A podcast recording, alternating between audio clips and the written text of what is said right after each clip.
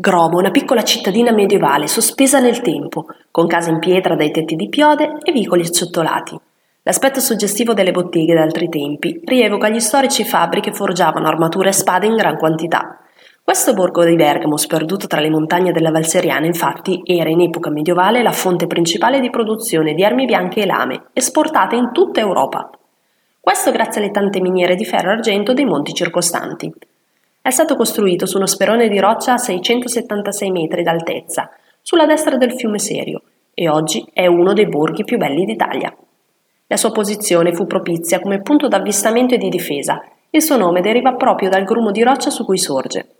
Il modo migliore per visitare Gromo è prendersi del tempo per girovagare su e giù tra i suoi vicoli. È davvero piccolo e si visita in un'oretta. Il cuore del borgo è Piazza Dante, su cui si affacciano le principali attrazioni di Gromo.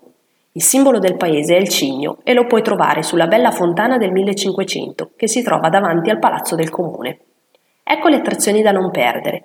Palazzo Milesi con il suo museo delle armi bianche, Castello Gimani, ora trasformato in elegante ristorante, la chiesa di San Gregorio e la chiesa di San Giacomo. Invece a un quarto d'ora di auto puoi raggiungere Spiazzi di Gromo, da cui partono molteplici percorsi naturalistici.